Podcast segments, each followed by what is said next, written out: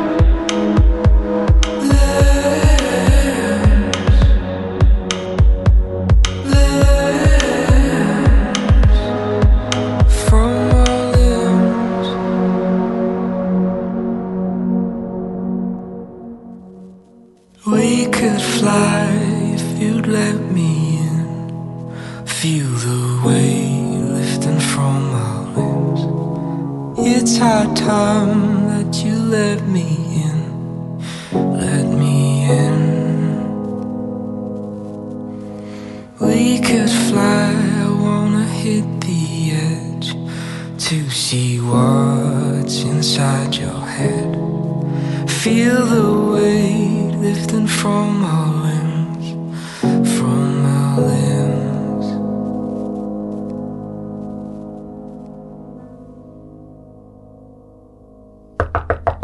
Hello, hello in there. You better be listening to AMR.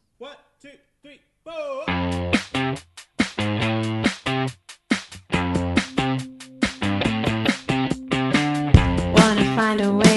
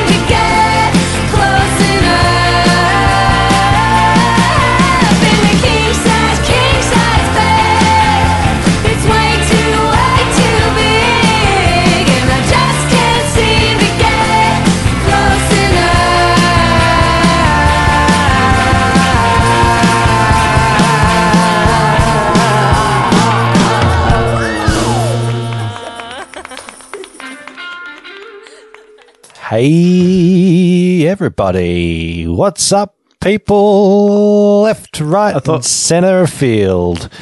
I thought you were going to break into Hey Jude there for a sec. Hey, Vass. Hey, people. Don't let me down. Um, that wasn't a sad song. It was better. Uh, something, something, nah, nah, nah, nah, nah, forever and ever. nah, Amen. nah, nah, nah, nah, nah, nah. No, no, no, no, no, no, no, no, no, no. This this podcast is long enough. I'm not doing seven minutes of nah, nah, nahs. Um, if if actually this is a this is Half a, the song. no, no, this Half is the a song is nah, nah, nah, nah. this is a public service announcement. No, actually, it's or something. Whatever the the thing is. No, this is a. Uh, uh, this is Yeah, PSA, a PSA, and a uh, I forget the word, what whatever it's called. If you if you put seven minutes of na na nas in your song, I'm cutting it out of your song so we can play it. Yeah, not so we can fade it out early. That was so 1967. Come on. Well, we just came out of uh, we got Pilgrims with Limbs and Kit with King Size Bed. Hold, both, it, uh, hold up, Sonny Jim. We haven't told people what they're listening to yet. Bloody oh, jump Oh, the gun. Don't tell me you, you, Bar talk, you don't tell me you start early on everything else you do. No, I really don't. Okay, good, good. I just want to More make a sure. last minute kind of guy, you know, where creativity really flows in the bitter hours of the night where you're just desperate to get it done. I want to welcome all our listeners to a brand new episode of Bar Talk, episode 19 to be precise. One nine. For those of you that can that can't visualize more than one number at once. Let's spell it out. O N E N. Space. or underscore if you're writing a uh, website title. So uh, don't just remember that, folks. Anyway, welcome to episode 19 of the Bar Talk podcast with myself, Daniel, and himself, Vass, as we navigate these. Daniel and Andrew. How prob? How how apt, Andrew. so apt. Oh, right. I just realized. I was like, what, Andrew? Who's Oh, wow. Andrew? I got to get up early to get one over on you, huh? Oh, yeah. Yeah. No, I'm, uh, it's just that time of day, Vass. Like, Come on, give me give me a break. I haven't had my muffin today yet. Don't You haven't don't had your get on- morning coffee yet? I, I didn't have a coffee. You know how hard it is to get a coffee right now when when you're locked down. And and then I um, assume that means you don't have any kind of machine and you don't like instant. Yeah, no, I'm I'm I'm strictly uh, if I'm in the house, it's tea. If I'm outside of the house, it's coffee. There is they're mutually exclusive beverages, tea and coffee. So if I'm cause if it's really dependent on where I am. So I I can't handle I can't handle uh, instant coffee, but I think that having tea outside of the home is pretentious, unless and let me be clear on this exception, folks, is when you're going to a tea house. Okay For for high tea or something. for high right? tea. That is the exception because the, you know that tea is going to be top shit. I thought that was like the pinnacle of wankiness.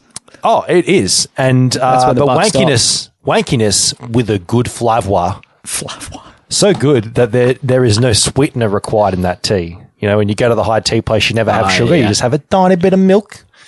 And Yeah, have the- yeah. you have And the, little- bis- the biscuit provides the rest of the sweetness. or uh, I'm going to guess at that point it's the Scones. macar- how do you how do you say it? Macaron. no, no, no, no, no, no. Macarons are for wankers. Uh, scones are for the true Yeah, high well, tea. that's why I thought you'd find them in a tea house.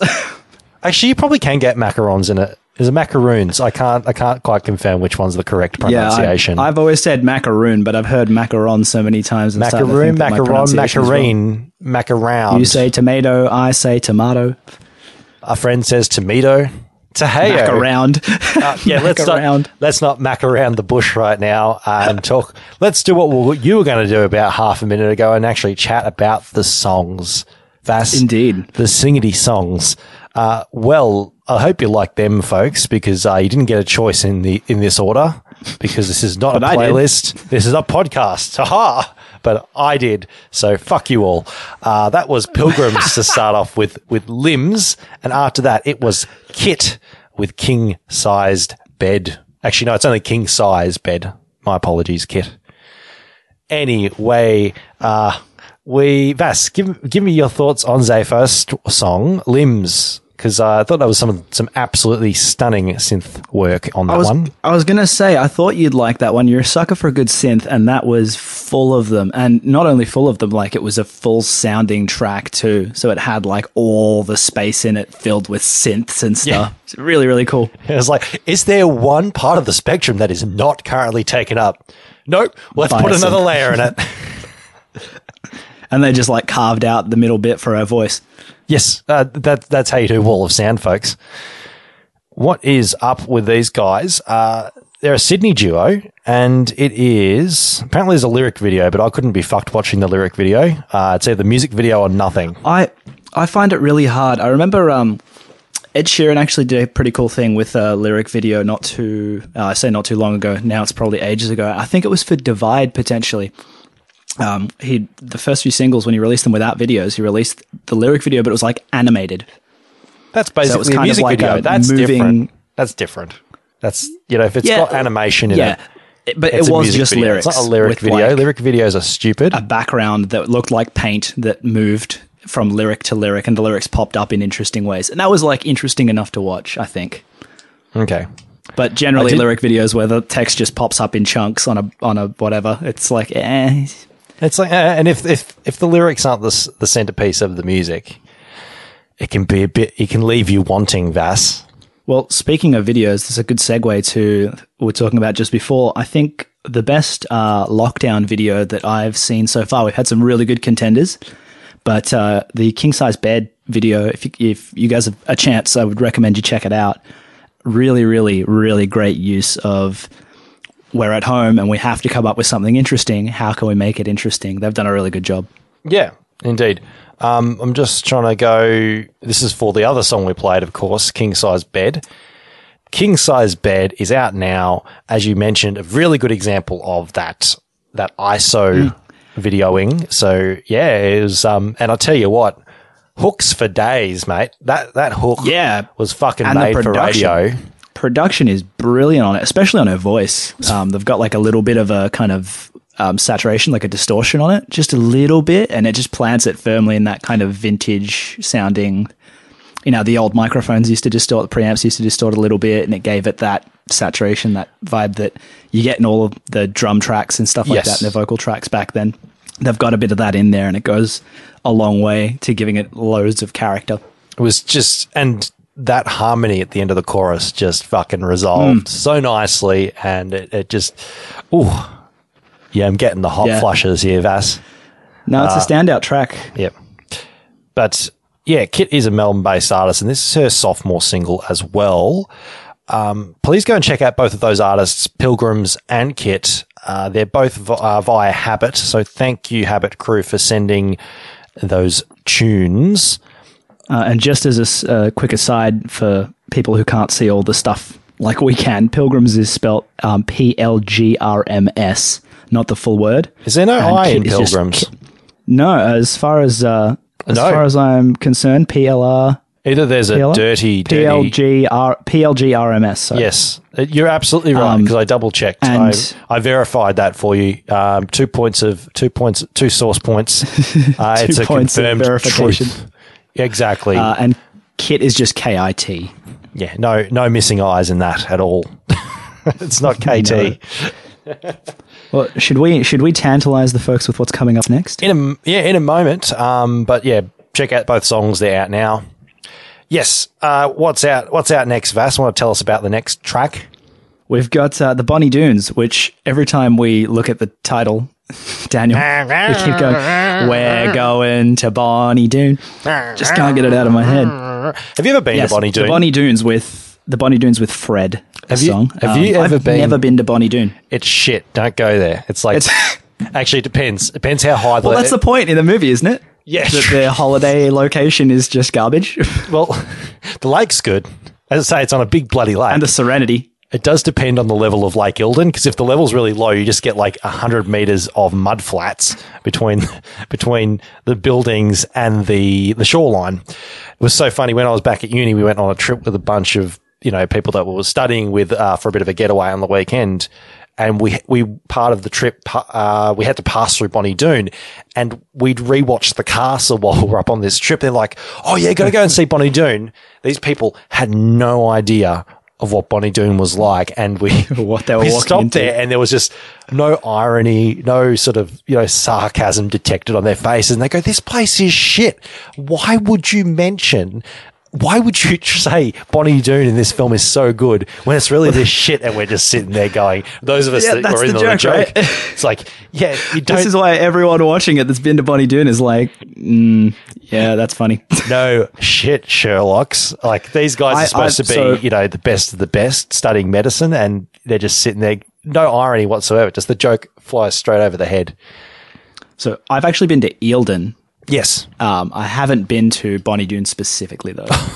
Then what are you talking about? Actually, Sorry, it's um, Thornton. Thornton is where I went to. okay. Near Uh, look, it's it's it's a lovely holiday spot if you like lakes. Uh, but yeah, Look, I went there for a. I went there for a music festival, so I had a great time. But I don't think your, your mileage may vary.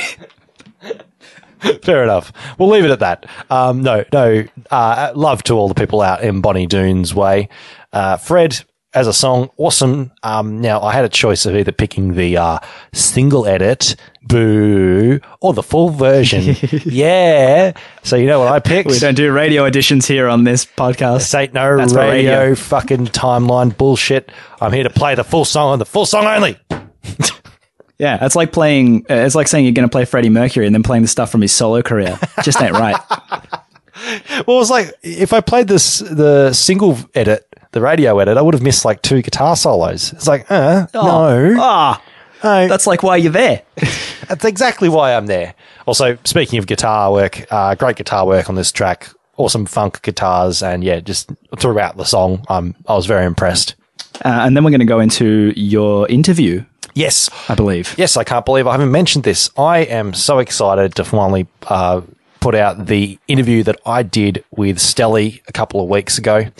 It was so much fun, and she's such an uh, such a talented up and coming artist. I see her doing really big things in the next year or two, and it was such a such a good good uh, chat going into depth about where how she goes about making music in her position. She's very much as you, as you'll hear in the interview, a person that's supported by a lot of people. There are a lot of hmm. support networks behind her, really trying to push her as an artist. And I don't blame them. She's, yeah, definitely one of the best indie, indie artists coming out in the country right now. Hmm. And I was very lucky to, yeah, absolutely get some time to, to sit down and chat with her about, about her record. So yeah, Not- enjoy. Not, to put you on the spot, not to put you on the spot too much, but you've got two of her tracks uh, intermingled with the uh, interview, two Yes. of her chats, two of her songs. Absolutely. Um, which one of them is your favorite? Oh, they're both good. I'd have to listen over them. I have to listen over them again. The one, my favorite off the EP is "I'd Have Killed for You" outright. Um, that was the first one I heard, so maybe that's my just my you know confirmation bias acting up again. But I didn't include it because we played it a few weeks back, and I didn't want to didn't want to tread on the same path. But uh, oh, Fair enough. Colours- Then show some more of her stuff. Colors and Bedroom Floor are new, and we mentioned that in the interview, I believe. Um, but they only came out a couple of weeks ago with the EP, so brand new stuff.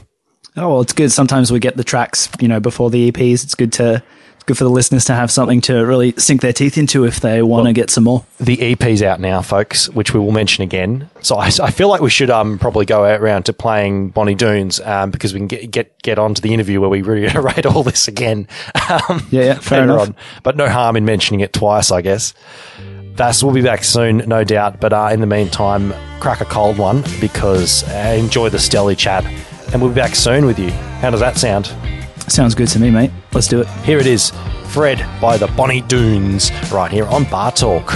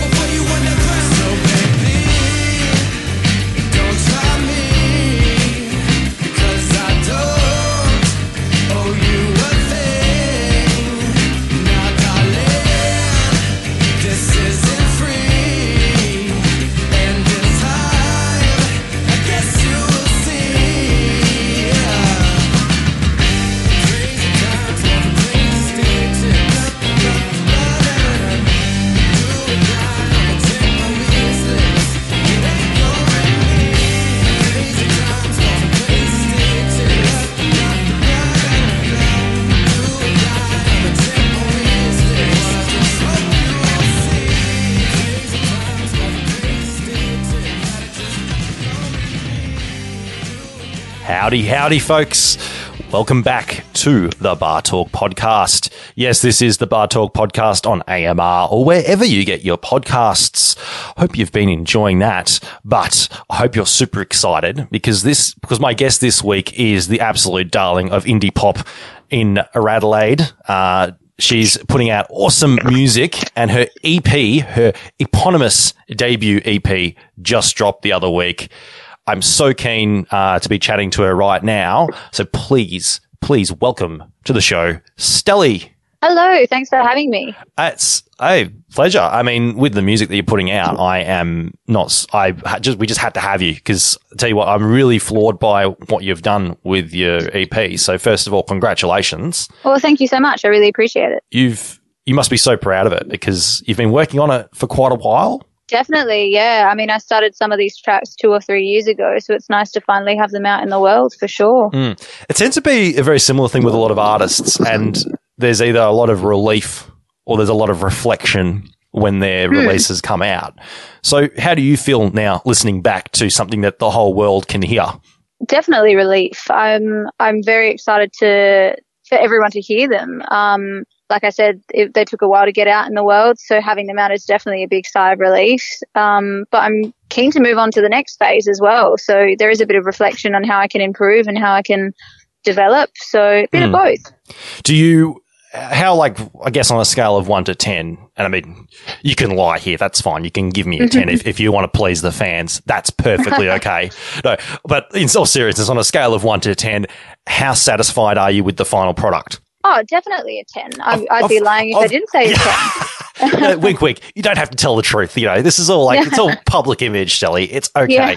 No, but yeah, I, I, I would- wouldn't, I honestly, I wouldn't put it out if I wasn't 10 out of 10 happy with it. So, You're like the alpha. You're like the stereotypical alpha male that goes in to pick up at the bar. You're like, yeah, I'm a ten. Yeah. I'm a ten. Totally. Ladies, come at me. Yeah. absolutely. I think you have to have that attitude in this industry. Otherwise, you're not in the right industry. so, did you have to sort of teach yourself that? Because when you started, were you much shyer and a bit more humble? Yeah, absolutely. I was. Um, I found it hard to do writing sessions at the very start. It's very Mm. hard to open up to complete strangers.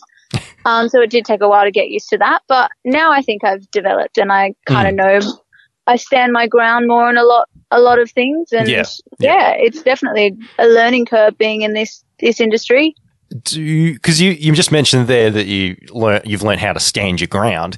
So does that mean that you find criticism it can take a while to even if it's you know positive criticism? Do you find it, it takes a while to accept criticism and and sort of know where to either it's something you can sort of take into account or just to ignore?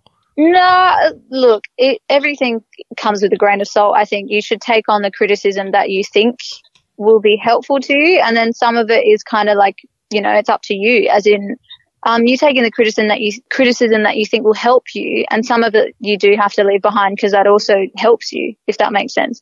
It's sort of knowing when to pick the right the right Yeah. advice. You don't always have to agree with people's opinions. I don't think so. No, this isn't. Kind this- of take it and leave it in some instances. yeah. That's right. We're allowed to have opinions here. I know. I know the internet sometimes says otherwise, but Yeah, you can exactly think what you want. I just, just a reminder to everyone out there. So just Totally. when you hear me sprouting bullshit half the time, you can ignore it. That's perfectly okay. um, so I will. We'll talk about the EP in a bit more depth soon, but while we're sort of on the topic, I want to discuss it a bit further about where you started as an artist because you mentioned you were a lot shyer when you did start.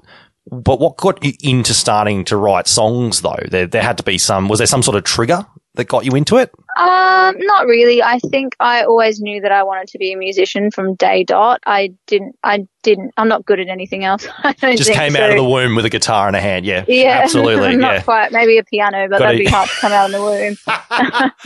No, one of them melodicas. You know, the ones where you yeah, blow, that- the, the Japanese That would be instrument. Yeah. yeah, that makes more sense. oh my God. Have you, have you played a melodica before? No, no, I have not. Oh my God. I bet it would be fun. Like you do a three line note and then you're like out of breath already. Like you've got to Yeah, be a sax player. crazy. Like you've got to have the lung capacity to do it. Yeah, for sure, for sure. Um, but no, I, I, I think I just needed um, help feeling comfortable about sharing my stories. Um, Yeah. But once you get over that hurdle, it's kind of becomes second nature, I guess. Hmm. So when you started, were you a very private individual in terms of your songwriting? Were you was it for a, Definitely. so for a while? I didn't you show anyone my stuff. Yeah. I hated showing people my music at the very beginning. yeah? I didn't even show my family. What was the oh the family? But the fam it's always the family. They're, they're always the harshest critics, aren't they? No, they're not. My family Oh. love everything I do, which is which is great. But sometimes it's like I show them a song that I absolutely hate, and they're like, "Oh, I love this." So that's almost harder. I, I, I was hoping for a grilling here, and uh, you're all No. praise. That's that's great. Yeah, it's all praise in the Stelly household for sure. It's a happy ending all around. I love it. It is. no, and obviously big respect to the family. That's that's great. that You got such a supportive crew behind you. Yeah, absolutely. I couldn't have done it without them. So I'm very lucky. Who were you? Was there any particular mentors that got you through that first stage? Because there, there's got to you got to have. There's at some point when you're starting out with anything, you've always got to look up to someone who's more experienced or someone that Um, you're comfortable around. Were there people around you that that sort of said, "No, it's okay to open up. It's okay to show these songs to the world." I think I kind of just I did do it mainly myself. I guess I Mm. kind of just got over it myself. But my manager was with me quite early on, so she helped me with a lot of that stuff. nice. for sure. So yeah, I guess my manager Ash was a, obviously is a big mentor for me still now, and Yeah. helps me get over those hurdles. So very lucky to have her on my team for sure. Yeah, brilliant. Great stuff, Ash. That's uh you're doing well.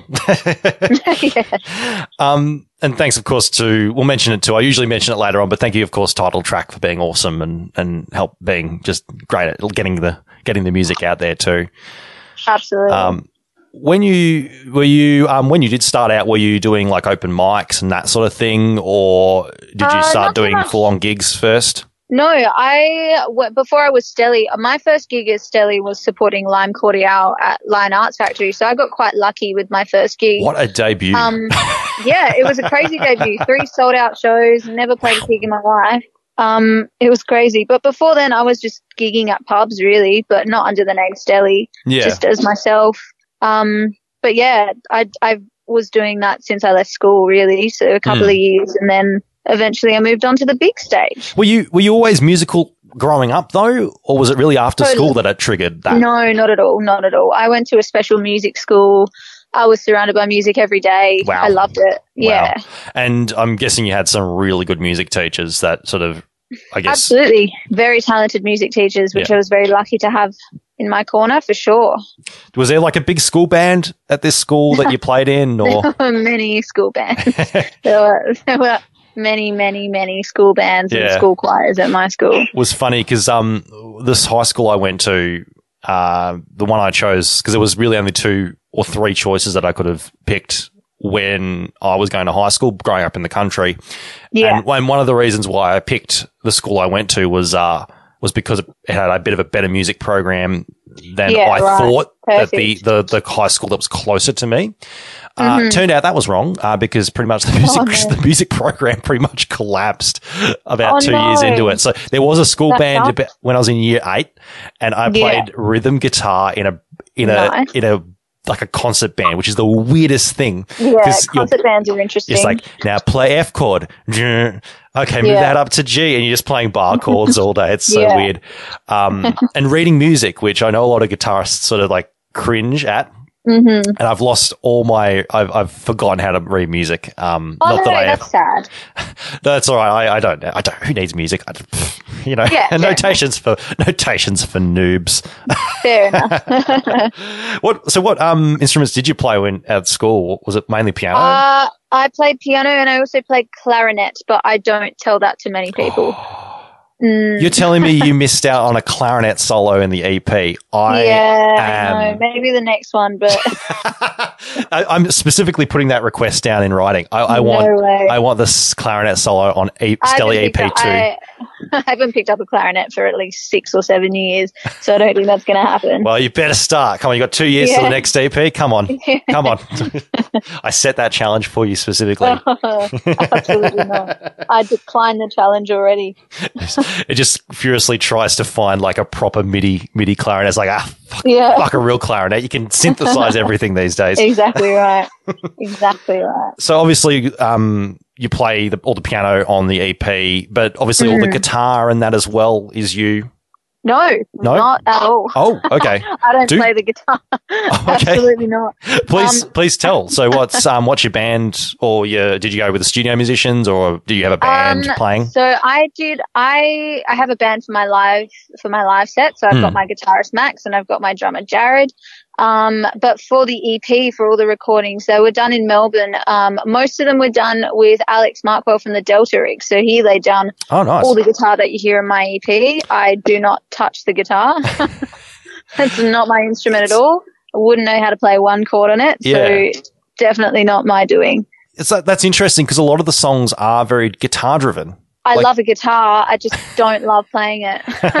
Could you mention? Is it um, one of the songs about how you love love how they play the guitar? So it's like that makes a bit more sense because it's like 'cause I Yeah. don't. I mean, I, I know some guitarists that are just you know that do appreciate other guitarists. That is a thing, and you know, Yeah. it's like I, I've- I've heard. I don't know if you've ever watched Penn and Teller before, the music magicians from No. Vegas. Oh yeah, I reckon my dad's shown me a couple of Yeah, these it's very it's very boomer entertainment, guys. Just Yeah. saying. Uh, no, but they're Penn and Teller are great, but they do mention uh, when in the in a lot of interviews they say, "Oh, oh, do you like what do you do in your free time?" And they go, "Well, what do you think? We we watch other mus- magicians. Like it's like guitarists. Yeah. Guitarists watch each other. You know, it's like like any other art form.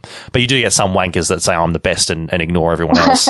Um, Yeah. names can't come to mind, but but yeah, I, I don't think I know many guitarists that sort of you know talk about how they like other guitarists playing because it's just like it's all about the self promotion, you know.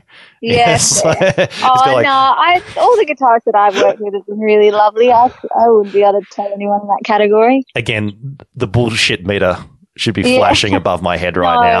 no, not at all. not at all. I don't know. Um, and I noticed, yeah, so there's a lot of really cool elements of both acoustic and electric guitar mixed in, intertwined. And I can't Yeah. tell because I'm, I'm trying to think of, there's a lot of good bass work too on the Mm. EP. So I should mention that as well. So who did the bass work? That's also Alex Markwell. He can He's take credit for that one very, too. very talented man. That Absolutely. All the drumming you hear in there as well is also him. So did, did he, because I noticed you co-wrote a lot of the songs and, um, Mhm. yeah, I see one or two of them Alex has, has co-written with you. So Yes. did he, uh, what's the right word? I'm, I'm trying to think. Arrange. That's the word I'm thinking of. I've got to, got to remember my terms correctly. So Yeah. forgive me guys. It's a Sunday as of recording. So please be gentle.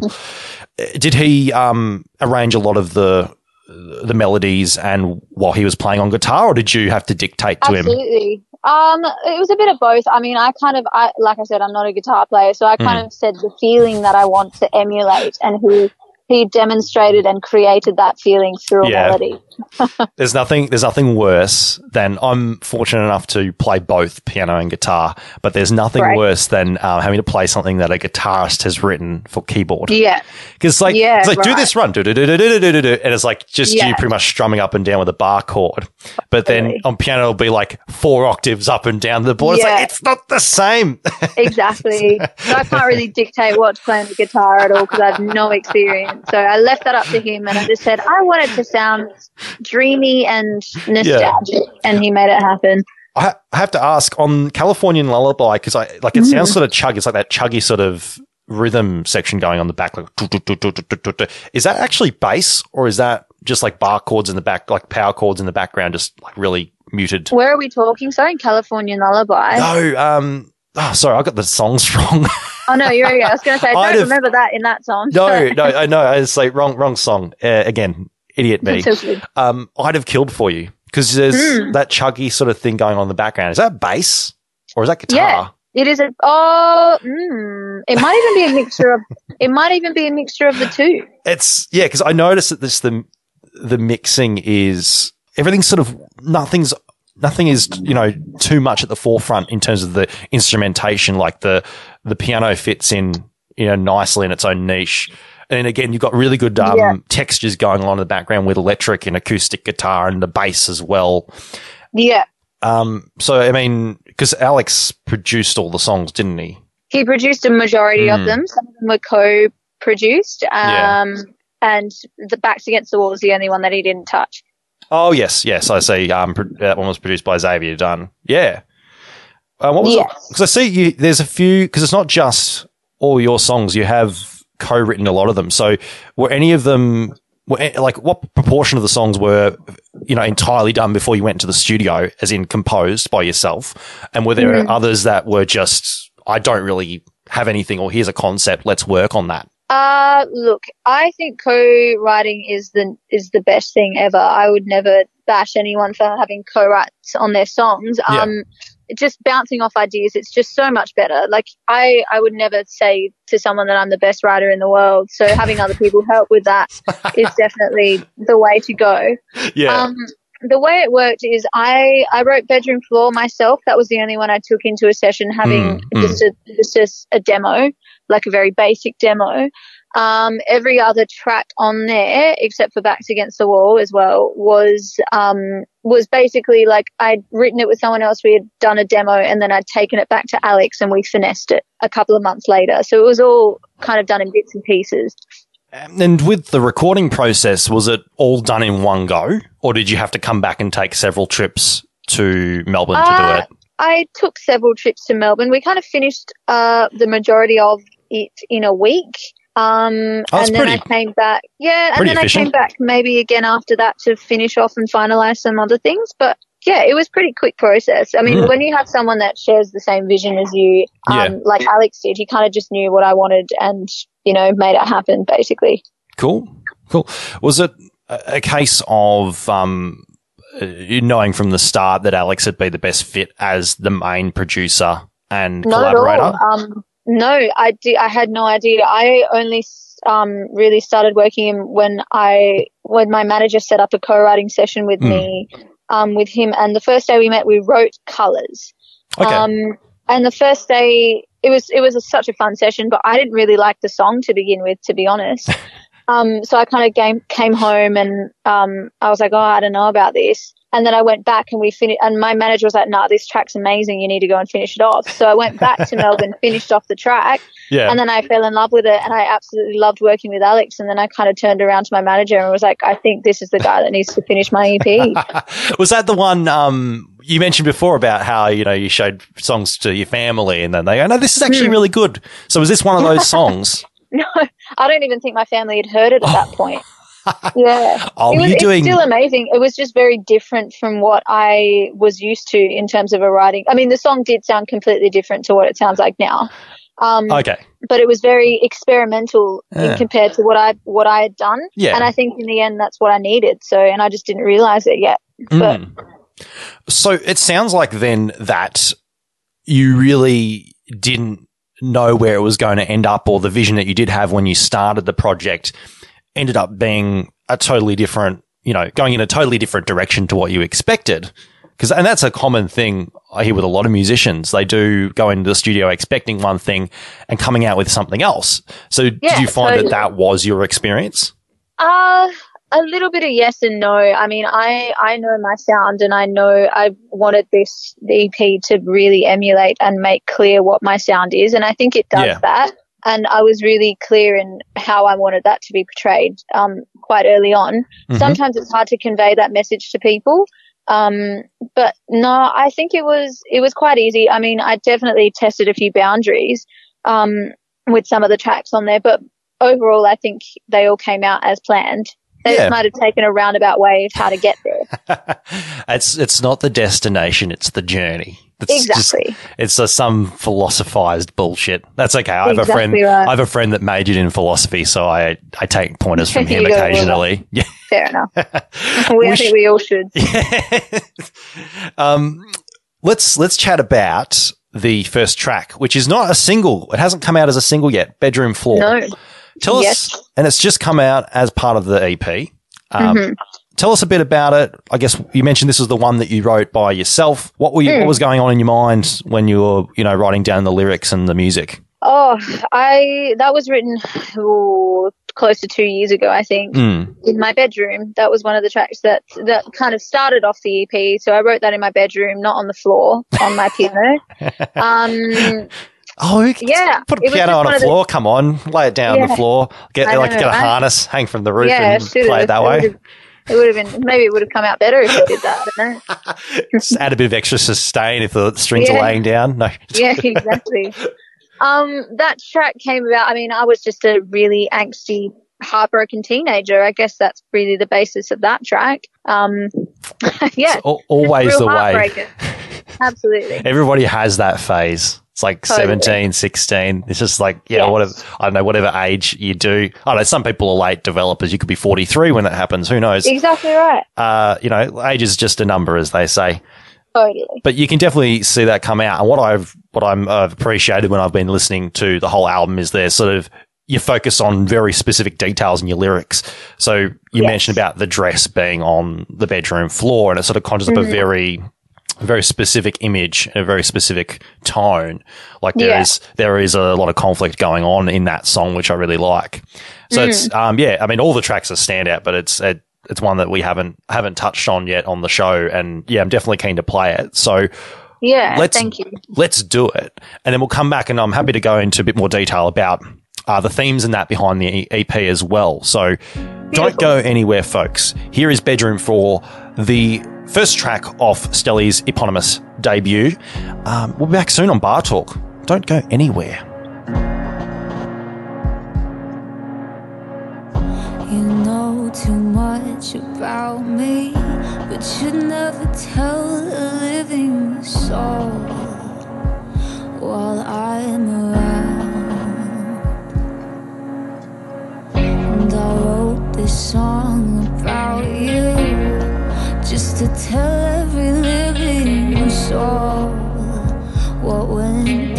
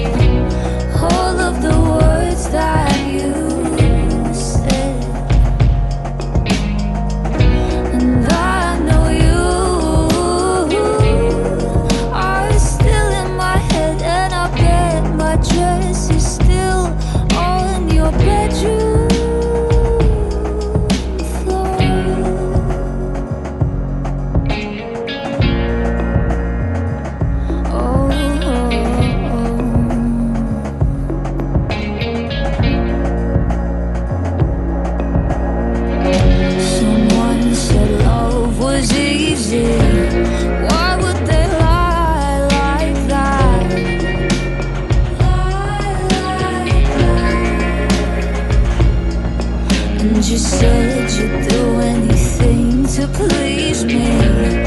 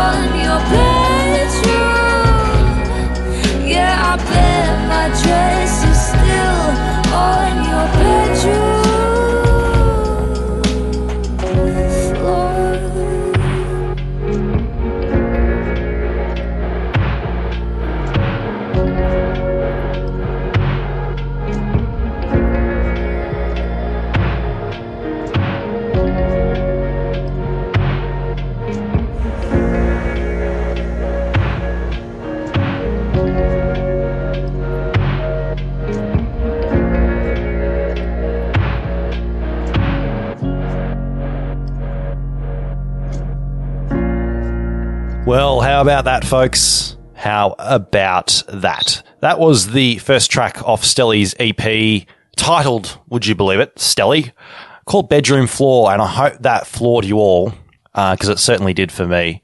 Um, I've got Stelly on the line with me right now, chatting all things um, EP and food and bullshit. I guess that's pretty much it. Everything's everything's bullshit to a certain extent. Pretty Talking much. about yeah. yeah. Um, no, that great, great track. I really like it. You're right when you said you were going for a, not the experimental elements, but you know you're experimenting a bit. There's a few cool tones in the background there, especially towards the end with that the instrumentation there. So, yeah, I love that. It's my favorite bit. mm, yeah. Do you when when you're listening to music, do you tend to focus more on the lyrics, or this is like other people's music, uh, more on the lyrics or the actual instrumental Definitely. parts? Definitely the lyrics all the way. Mm. I'm very much a lyric gal. Okay. Um, yeah, I I only listen to the lyrics. yeah. So have you always been big on the singer songwriters that are more focused on the words rather than these grandiose musical statements? Um, I mean, I still do love a musical statement, but I just feel like if you've got good lyrics, you kind of you've kind of won the battle. Yeah, fair enough. Fair enough. Do you prefer songwriters that that cloak their lyrics, I guess, in more cryptic layerings, or do you like? absolutely, Yeah. So no, you absolutely, all so- about the cryptic lyrics. okay? Okay. So really, have you tried to emulate that then in your writing style, or do you find? I definitely do. I Yeah. mean, I'm probably not as cryptic as some, but I, I, I like to leave it up to the imagination in some Yeah. Yeah. ways. I mean, it's just always a bit more fun and a bit more creative, I think, than just telling it straight down the line. Fair enough. And so, do you tend to find that you'll describe something when you're writing it down, and it'll mean something else, or like you know, you say you talk about something like I know you mentioned things like in the movie, in not in the movie, in in the movie. Well, you well you you met, well, I know you've mentioned before that your your songs have a very Hollywood feel, so I guess that's where I'm getting confused. But we'll talk about that in a sec. But in your music. Uh, you know, you'll write something about, I know, something about the car. The car was shiny white or whatever. Um, his, his, uh, his gait was, was astonishing. I don't know. You pull out some bullshit out of your brain. I don't know. Yeah. And is it, you, you go, okay, so, well, you know, I'm actually talking about the car, or do you use the car or whatever you're describing as a vessel for describing something else? I know that's a weird question. And No, I, I get where you're going. Probably Yeah. a bit of both, to be honest. yeah. So do you tend to find you might swap out words and go, you know, I'm actually talking about this, but really Yeah. I'll swap it with this verb so that it confuses everyone. And Totally. I mean, and- I'm not out there to confuse people as such, but you know, you want to make them think. Yeah, true, true. It's like you know, it's like you, you want to make the most out of what you're getting. You know, when you buy a when you buy a Stelly record, it's not just all you know, not not you know, don't judge the book by its cover, yada yada. Exactly. yeah, totally. Exactly right. Because it it is, and- and you have gone for that Hollywood, very seventies Hollywood feel, and I. I know you've probably had that described to you before, but was that Definitely. an intention when you went in to record the EP? I also have this question a lot as well. No, absolutely not. I mean, like I said, I knew the sound that I wanted, but I didn't know that it was going to be described as a Hmm. 70s Hollywood theme, but I kind of love that. who who pointed that out to you first? Oh, no, I don't know. I mean, I, I, the image that you see of me and like all my photos and stuff, that's all very much me. Yeah, I mean, I don't, um, I don't fabricate those things. I didn't have to come up with it. I didn't have to sit down with my manager and be like, okay, we need to come up with an image. That was very much very, um, organic and natural, which Mm. is the way that I think it should be. Um, but I think I was sitting down at a meeting with someone and they were like, oh, this is all very 70s. And they said that. And I was like, you know what? That's very funny you say that because I didn't really mean for it to be like that. But now that I look at it, it definitely is. because I don't know why, but all I could think of, and I couldn't. It was I don't know why. I don't know whether somebody's picked up this before, but the song um, "How Do We Look So Good," the riff sounds very Pink Floydish. I don't know Oh. why. Has anybody I pointed that out to you? No, they haven't, but I'll take that for Yeah. sure. Like, if, if the song was about four times longer and the instrumental went for like half the song, it could pass off as a, a Pink Floyd B side from like I'll Dark Side of the. Moon era. Absolutely. Like that's I'll what I got. that. I don't know why. It's a similar riff, and it's like uh, the guitar tone was very similar to uh, like what's his name from Pink Floyd. People are going to going to crucify for, for this. What is that? Um, David Gilmour or whatever. Oh look, Uh, I don't know either. I can't. I I- can't help you with that one. I That's not I, my era. I, I always forget who's in Pink Floyd, and I'm going to get absolutely roasted for this. My other co-host, who is a massive Floyd Floyd fanatic, Oh, no. he's going to listen back to this and go, "You idiot!" no, um, but it was it was a very I think yeah David Gilmour esque esque sort of riff going on there. So cool, yeah, yeah, kind of cool. beautiful. I'll definitely take that. So I, I get that, but it's interesting to see that you don't like you've gone for that own style. That you know, even though you've got the management, and you've had that management behind you for years, you're very much the master of your own destiny in terms of what you want the public to perceive you as. Totally. I think that's the only way to do it. I mean, if someone else is coming up with your image, it's not really your image, is it? True, That's true. And I mean, this is sort of a thing that's plagued a lot of musicians and high profile musicians in the past, especially in the earlier decades of pop music. You know, it was very much the push to, with the major labels to sort of, they will choose what you look like. Probably, Yeah. I'm trying to think of a really famous example, thing like Beach Boys, like what it is. Um, yeah. Brian Wilson never wanted to be the surf pop guy. He always wanted to write interesting music, and he only really got Totally. that after he'd made a bunch of money on the mm. other albums. And Yeah. label said, "Right, do whatever you want," and came out with Pet Sounds. So that's just Yeah. an example from history, but it's good to see that you are choosing your own image. Do you do you reckon you'll be one of those people that will hop between styles each release, or do you like the idea of having a very consistent discography throughout? A bit of both. I mean, in terms of like looks and kind of that overall style, I think that'll stay because I don't think my style is going to change much. I mean, maybe it will. I mean, I don't know. That's But it. But in terms of music, the electro I'm- country album's coming. yeah, Move over, Cotton Eye Joe. exactly right. but in terms of music, I'm not. I, I've never been one to be kind of afraid of, or especially now, I'm not afraid to kind of muck around with different styles of music. Hmm. I mean, obviously keeping it within boundaries, but I don't know. i'd I'd love to explore more with like any type of genre, but just make it stelly. Yeah, yeah. What would be what what would you reckon would be the most surprising genre for you to come out with an album for? Like, if, Oh, definitely like heavy metal or something like that. you- that would never happen. do you reckon you would you would partner up with a metal band for like a feature feature s- uh, feature feature not. spot? No, no. No way. no, I would not. just wait till the ideas run out. Then you'll be just running. It's like, Yeah. hey guys, come on. Hey, um, hey Deftones, come on. I've got this song idea. I reckon you'll really like it. No, um, yeah, no, that's you know, it's always good to dream though. So I mean, you can't really predict what you're going to do in the future, can you? No, definitely not. So I can say no now, but it might actually happen, which I highly doubt. But Never say never, as as as a wise philosopher once said. Justin Bieber was that was that Justin Bieber? Never say It never. Justin yeah, Bieber, okay, yeah. Were you were you were you a Bieber believer back in the day? no, I wasn't. I I never really went through that phase as a kid where I was obsessed with a band. I think like I never went through the One Direction phase or the Justin Bieber phase. I think the closest I got was the 1975. I was a big 1975 fan. yeah, But even that wasn't really taken to the extreme. Like maybe Okay. he was, maybe they were my wallpaper at one stage on my phone, but What's- nothing further than that. What's the? Were you? Did you always? Was he, is the lead? What's the lead singer's name from the 70, 1975? Matt That's Matt the one. Do you, were you one of those ones that fawned over Matt? Was like Oh, he your mean- was he your heartthrob as a won't teenager? deny it. I won't deny that. so are we gonna are we gonna get the like the the eighties rip off next? If you're a like, is that what we're gonna see next coming no, out? I don't I- think so. it would be fun. Eighties is back. Come on, I want to. Eighties is definitely I back. want to see some sure. cheesy synths. That's a, I- I'm, I'm making a list. What I want on the next Yeah. Album: clarinet, clarinet solo, guitar solo, Yeah, 808s, all in the one record. No, absolutely. um, let's let's talk about the the themes behind the. I mentioned I've mentioned this like three times. Let's talk about the themes, themes, themes, themes. Oh, you know, it's all about context, as they say in English class.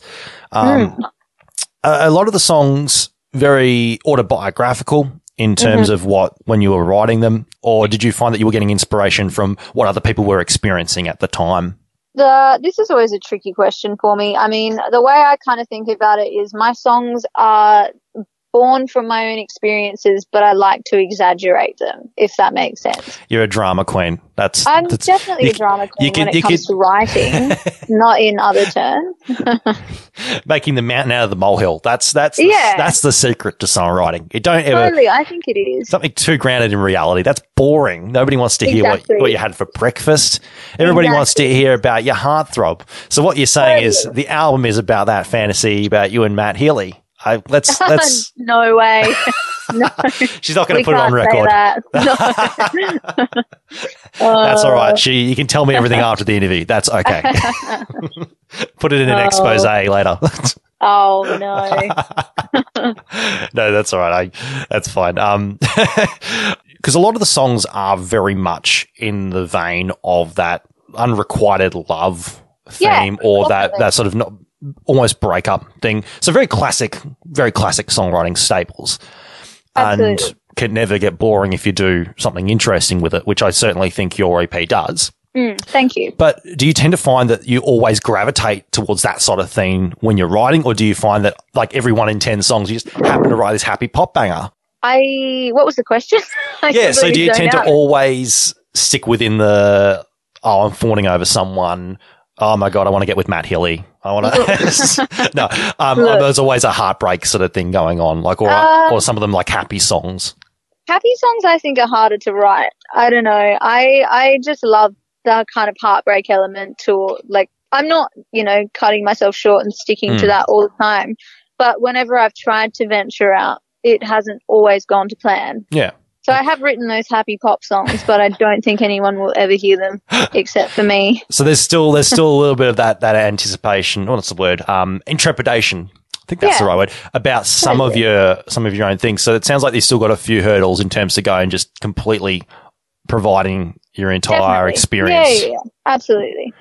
Do you hope that you'll be able to write a happy album or a happy release one day that you'd be happy to to let out into the world? Yeah, for sure. I mean, at the moment, I love you know the whole mood. I'm I'm very happy at the moment. I'm in a happy relationship, so I've Hmm. got really nothing to be sad about. But Congratulations. thank you. I just find it more interesting. yeah, it's like if everything was happy, the world would be a boring place, wouldn't it? Yeah, totally, totally, Got to have the heartbreak.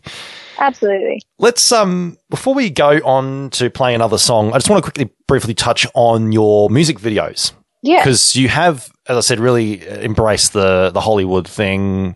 One of them Hmm. was like I think yeah one of the one of the eh, one of the videos I see you you're trying to make Adelaide look like LA. It's like come Mm. on, no everybody sees what you're trying to do. I know I know you can't fly to LA at the moment, but would you? I don't know. I would think you- there's a bit of charm in Adelaide. I reckon it does kind of look like LA.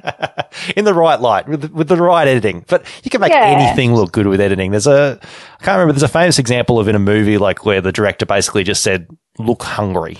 And it's actually like a scene where this guy's looking down to like a murdered battle scene or whatever. Oh right, yeah. and it's like, you know, you can just, it's all in the editing. Like it's, yeah, the actor wasn't thinking about these terrible things that are happening. He's just looking hungry, like, Yeah, and fair- forlorn. fair. Yeah. So it is, editing's a very underrated, rated art form, guys. Just saying. Uh, Makes me sound like a better speaker than I actually am. Come on. No, um, so I'm guessing the the music videos, sort of the ideas for them have come after the music because you know how you mentioned before, you know, after meetings and such, you said you decided, right, this sounds 70s, we're going to go with the 70s thing, and you really have Yeah. thrown all in for the the visuals and the the music videos too, haven't you? Well, I think you got to go full throttle with this sort of stuff. Um, that music video wasn't even meant to be a music video; it was meant to be a lyric video. Oh, that okay. turned into a music video. And this, which which one are you talking about? I'd have killed for you, I believe. Yes. Oh, that's the only one I've got, to be honest, at the moment. that- oh no, I'm thinking. Yeah, no, I I don't know why I didn't forget. I don't know why I, I forgot that you didn't have a video for Californian Lullaby, and I've no, that's all good. I wish Again, I had a video for it's the- California Lullaby, it's but the Cal. takes notes furiously as, Yeah. as I um, yeah, and I guess uh, out of well, I guess out of all of them, have there been any particular song on the EP which has really stood out and surprised you in terms of pe- feedback people have been giving you? Uh, oh, it's a tricky one. I mean, a lot of people seem to be liking, a lot of um, people that I've had interviews with have seemed to like Backs Against the Wall, um, which is quite surprising because that track almost didn't make the EP to begin with. So I'm glad it's on there now. Um, but people seem to like colors as well. They gravitate towards that. But Californian Lullaby was quite a standout too. I didn't think that that would get um, as much love as it did, not because I don't think it's a, an amazing track, but more because it's a slow ballad. And usually people always go, you have to release the fast ones. But yeah. yeah, Californian was a big surprise that people kind of gravitated towards that. So you can thank Adele for everyone liking slow songs. Totally. Absolutely. I love slow songs. I always wanted to release my slow ones first. So Yeah. I Um, stand my ground. Fair enough. Let's um before we before we you know play the song, let's talk about the next song we are going to play, which will be uh, "Colors," the aforementioned aforementioned second track off the album, which is your latest single. Is that right? It is, yes. Yes. It was released as a single with the EP. Yeah. Please please do tell a bit of us a bit about it and um what, how it came about. I guess in the studio. Yeah, well, Colors was an interesting one. Like I said, it was the first track that I wrote with Alex Markwell, who ended up Hmm. finishing off most of the majority of the EP. Um, we I was in Melbourne. It was a nighttime session, so it was the first kind of session that I had at night, which I didn't have much experience with. Um, not that it makes a difference, but it kind of does in a way. Um, I kind of said to Alex that day, I don't, I didn't really care about the lyrics. Um, I don't care if the lyrics don't make sense. I just want it to be the Yeah. overall feeling. Um, so yeah, that was pretty much how it began. It began with some synths and then it grew from there. Mm, nice. Um, with so with that, obviously, we're going to play it in a sec. But please tell us what is next on the cards for you. What do you What do you want to do next in the coming year? Oh, I mean, I'd COVID love to play some. I'd love to play some live shows. That'd be great. Because you did Um, you did have a, a launch recently I for did. it, didn't you? I did have a launch last Friday at the Lion Arts Factory. It was my first ever headline show, and it was a sellout. So that was very exciting. nice. What was the capacity, by the way? Because I know. Uh, the capacity was 100, so Okay. it was it was half of what we expected, but I'll still take it. That's I'll good. Still call it a sellout. No, hey, look, ten people, ten a ten person venue is a sell. If it's a sellout, it's a sellout. It It's a just sellout, exactly sounds right. better. No, that's that's Exactly that's good right. though for a first headline. That that's really cool. Yeah, yeah. Thank you. I was very excited. I played my first ever show at Lion Arts Factory, so it was. I always wanted to do my headline there, so I'm glad I could actually do that. Do you play piano live when you when you're Uh, no, I don't. I don't like to be behind an instrument when I'm playing. I'm very particular about that. I kind of just like to walk around and Do you, do you do the uh. How do you position your hands? Do you do the the Joe Cocker thing, or do you opera like what I call the? No. Uh, I'm trying. If you see what I'm doing now, it's like you get your arms like um a swan, a swan's head, and just go up like really. that. I think Uh, my arms just do whatever they want to do. Or do you do the Robert Plant where you just like like absolutely grip the shit out of the mic? probably, probably. Have you never watched yourself back in video or something? Yeah. Well, I don't the- think I want to now. oh no, I'll put you off. I'm sorry. no, you're all right. Oh my god. Well, um, let's let's leave that for a sec. No, um, hopefully, hopefully we can see you live when you come come down to Melbourne. It'd be great to. Yeah, I- would love to. Oh. I mean, I had plans to. I would have been there probably around about now. I think doing shows. Um, Mm. I have them booked, but maybe next year. It's always a next year. It's all good. Yeah. Um, well, congrats again on everything. The EP is absolutely phenomenal. Please go and check it out, guys, and listen to it in full. It really works. All six songs really work one after the other. So you do have to listen to it in order to really appreciate it, I think. So do yourselves a favor, guys, and give it a spin. Speaking of giving it a spin, where can people find it, buy it, download it, whatever?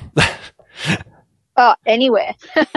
anywhere you Anyway, listen to so- music, you so- can find it. Oh, I was- so anywhere. So I pop down to my Baker's Delight, grab a croissant, grab a loaf of bread, grab Stelly's Well, EP. if you ask them, if you ask them to play it, I'm sure they would. Remember when, when Ed Sheeran came out with one of his albums, he specifically mentioned uh, in it, it's like, hey guys, I, uh, Kmart's selling my album. Make sure you go and, or my, Yeah. the supermarket's selling my album. Make sure you grab it with your eggs and your milk. Wink, wink. Yeah.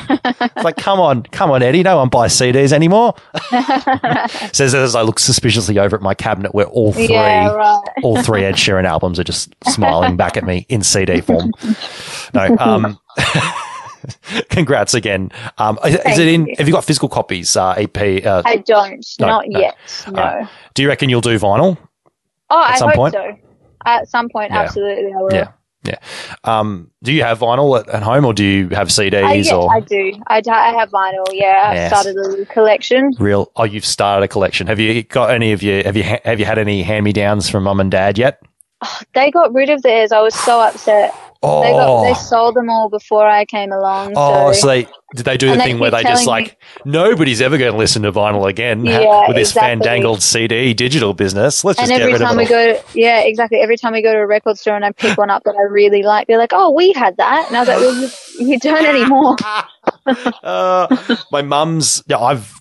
I don't have a vinyl collection. I've always gone with CDs, but my mum's always kept hers, and she's got the full Beatles discography Oh, box that set. That would be amazing. How So- how crazy. it's sitting in the cupboard gathering dusts, but it's going to be mine Yeah. apparently one day. Good. She's That's all that matters. apparently it's specifically in the will with my name on it. Daniel likes that music thing. We'll give him the uh, we'll give him the we'll give him the Beatles. uh, no, cool. But yeah, go and check it out. Obviously, you've got your Facebook, Instagram, YouTube, Twitter, and all that. Yes, yeah, yep, it's all there. Yep. And uh, website. Have you got a website too? I do. I do have a website. It's just Stelly Music. Oh, just Stelly.com, I believe. Stelly.com.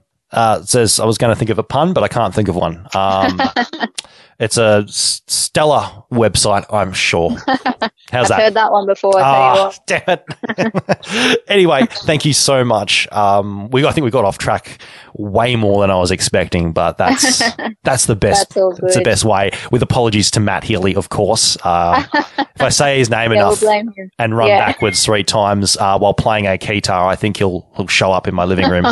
Um, Tell, tell him I say hi if he does. you have to ask him to do a, a feature on your next album. I'd Write love that down. I specifically request that. That's my third my third request for the album number two. Amazing. I'd love that too. That's my request. He's a producer too. You could get him to produce your album. I, I would love to. Yeah. If he's listening, I'm down. nice. Anyway, uh, thank you for being for putting up with my bullshit and No, um, thank you for having me. sitting down. Hope Adelaide doesn't treat you too too badly. And uh, Oh, when- Adelaide's my favourite place on earth. I don't think it can do wrong. uh, the water could be a bit better. So I've Yeah. heard. Yeah. Yeah, But, the um, water's a bit shit. Other than that, We'll send you some. We'll send you some contaminated Melbourne water when you get a yeah, chance. that'd be great. I'll put it in a box and I'll mail it express post, air mail. no, Easy. thanks again, Stelly, uh, for being awesome No and keep making awesome music. I'm keen to hear, hear and see what happens next. Amazing. Thanks for having me. Let's let's play it now, guys. We're going to go on to the new single "Colors" off Stelly's EP. Stelly, please tell everyone what they are listening to Oh, my name's Sally, and you're listening to Colours. and and the sh- the show. Don't forget Oh. the show. oh my god, I'm so No, sorry. that- that's fine. Um, bar talk. Midnight and I met a fool Dreaming about the way we'd be face down in a broken room Tracing all our shadows on the wall.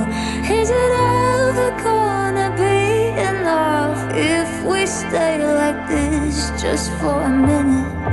For a minute, just for a minute For a minute, oh. And take flight now we're pushing through i love you to the moon we're making friends with the silver you we're in our hearts where you won't go. Is it ever gonna be enough if we live like this just for a minute for a minute just for a minute? Oh and i don't wanna waste this time and waste his time and oh makes me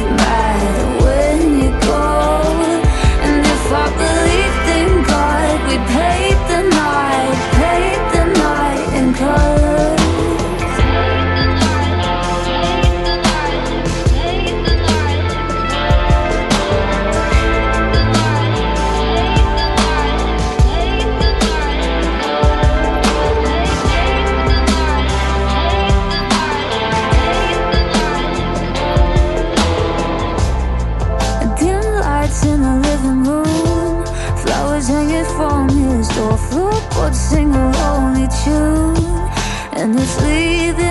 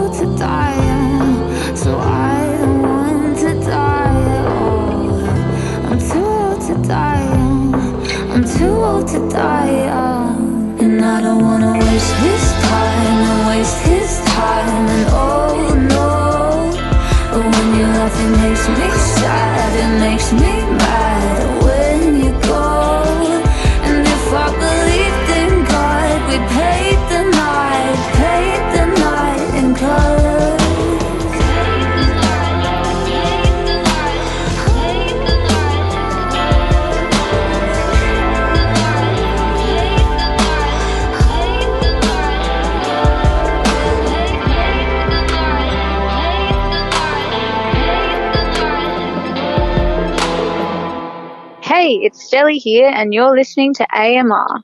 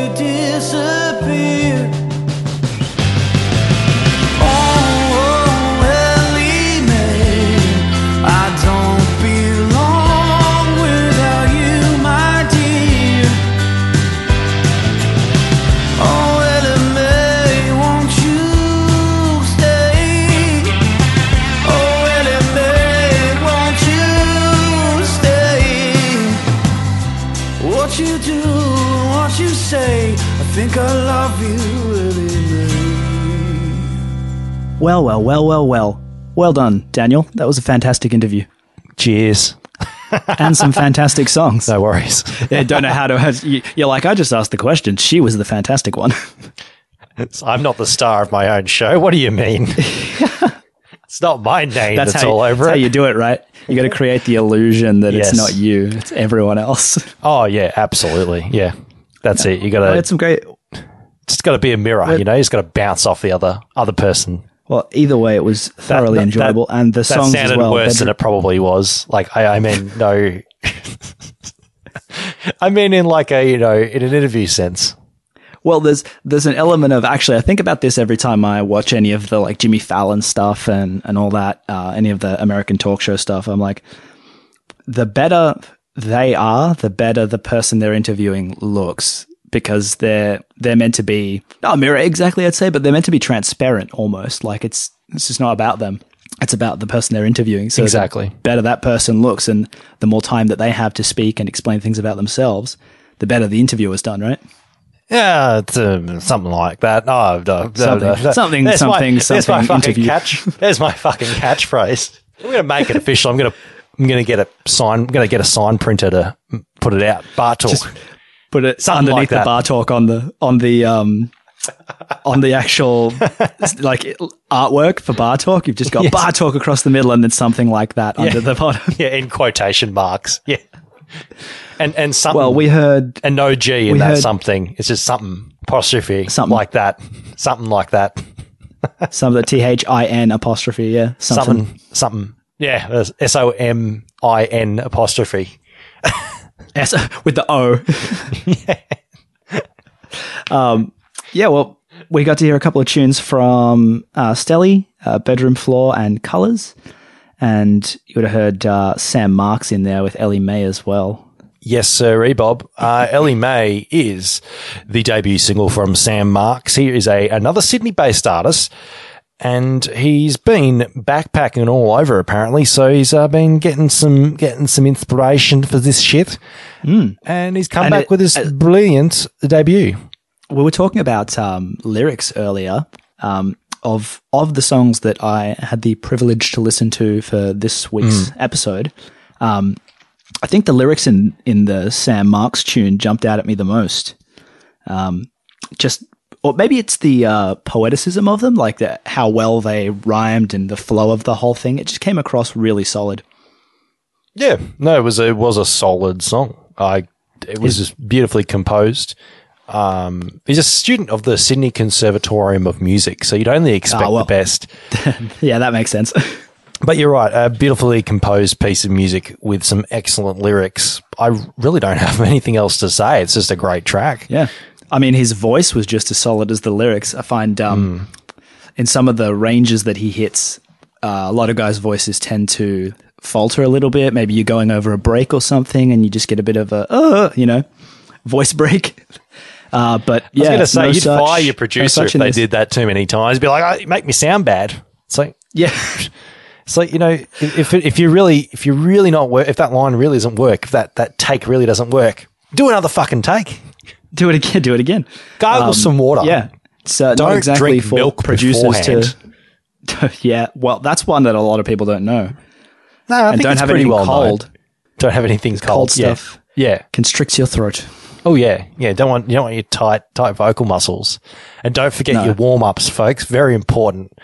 I, I don't do any warm ups, and look how shit I sound. So I You I swear I just I try to fudge it by just drinking as much water as I can before a gig, get as hydrated as I can, and just go ah the vocal cords will fall into line. It'll be fine. And then by halfway through the first set, you're busting to go for a piss. yep, pretty much. Run off halfway through a song. Sorry guys, I'll just leave the loop running. And then here's my rendition of uh, John Cage's uh, four minutes and twenty two seconds. Puts down guitar, silence for four minutes and twenty two seconds. Come back, like comes back to a round of applause. Yeah, yeah. Wow, it was just like the original, only with more background noise. Jo- John, actually, I shared an article on the AMR page yesterday. Uh, the the longest, world's longest piece of music that he composed and is currently being played for the next six centuries in a, a German German church somewhere. Changed chords last week, which was the first time in seven years. So this organ is there playing this piece of music that John Cage has written, and it's supposed to last for another 600 years, and it only just Oh. had one chord change. Like it's only had three chord changes in the last 20 years.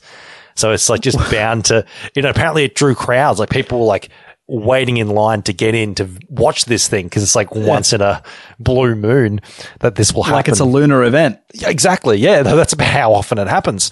So uh, I don't know when the next one is. Probably for another fucking fucking 20 half years. a decade. Yeah, something like that. Well, I mean, you, you've only got so many chord changes that you can make in 600 years, right? Well, you know, it's like he just didn't want to rush. I guess it's like got just plenty of didn't room for rush. got plenty of room to maneuver. Oh man, that's funny. I, wonder do, how- I do kind of like the idea that it's on um, almost like one of those. uh, You know, in the old westerns, there'd be that piano in the bar playing itself. Yes, I've seen one of them in uh, the Doncaster near us, but it's a grand piano. Really? Yes, and I know. Oh, in, so it's uh, like a proper concert grand, big flat not, thing. Not, not concert piano. You know the difference between a concert and a grand piano, don't you, Vass?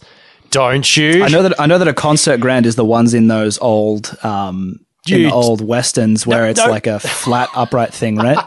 So here, here's here's the music student, folks. Just want to point this out here. Doesn't know the fucking difference between a I'm going to and Google grand. this shit, and I'd like to point out that I study engineering And and you- not music, and even you if it's keep engineering telling the me- music. and you keep telling me, "Oh yeah, Daniel, over here at the TAFE, there's a there's a baby grand, there's a baby grand in the studio." How do I not know whether you're bullshitting me and it's just a concert piano? So a concert, gra- it is, it is a concert grand piano. So it's one or the other. It's not like it's like saying, "Oh yeah, I've got a, I've got a uh, I've got a bass piano." No, no, they're not the same. It's like there's a ba- you've got a bass guitar or a piano. You don't. I've got an apple orange. Oh my god, there are so many different kinds of grand piano. Why? this is ridiculous. Uh, you're going to be vi- researching this shit for the next week, aren't you? Yeah, I need to learn all about pianos now. But it's Don't like want to out saying myself as being an idiot on a podcast again like this.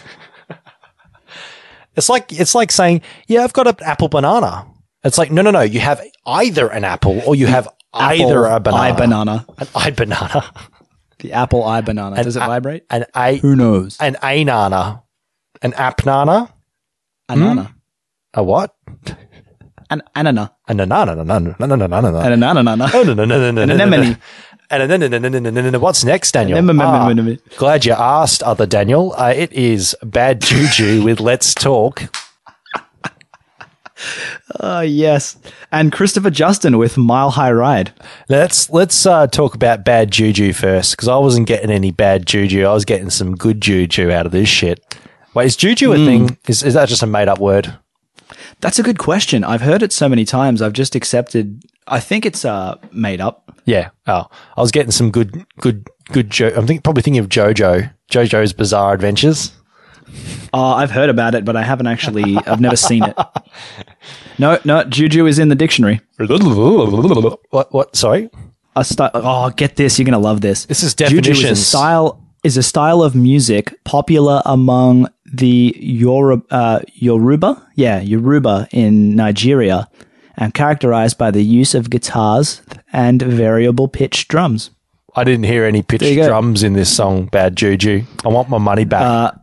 so that that's one definition. The other definition is a charm or fetish, especially of a type used by some West African peoples. A supernatural power attributed to charm or fetish. Okay. Okay. There so, you go. It's in the dictionary. So getting the old fetish going. Okay. So it's like you got I got a bad fetish. So I got I got the foot fetish that I don't like to tell anyone about. You know, I got the I got the nun fetish. Got the nun nun gag costume in the in the The in the locked fetish. cupboard. Uh, it only comes out on anniversaries and special occasions. Wink, wink. You know, speaking of nuns, I uh, heard a saying recently that was like a uh, you know a PG-ized version of um, another saying, and the guy goes, "Drier than a nun's wine glass." Whereas for those that, that don't know the original term, especially for those international listeners, that's drier than a nun's proverbial, which uh, I'll let you Or guess what than a nun's proverbial is. What were you saying? Or drier than a nun's nasty, depending. depending on which part of Australia you come from.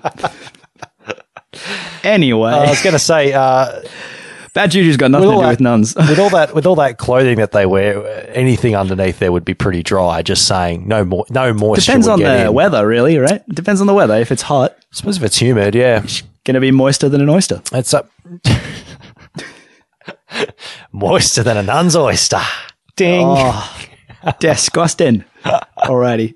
Well, well, in uh, Enough bad, of bad that, juju, he you've says. got. Enough of that. You know, I'm going to move right on from that. Bad juju. You've bad lost juju. ten let's points. talk. You've lost Let's all, talk has a. Uh, You've lost bit all of a- your. You've lost all your brownie points for this week. Go back to your room. Oh, go back. You, you need to get boinked. Go to horny jail.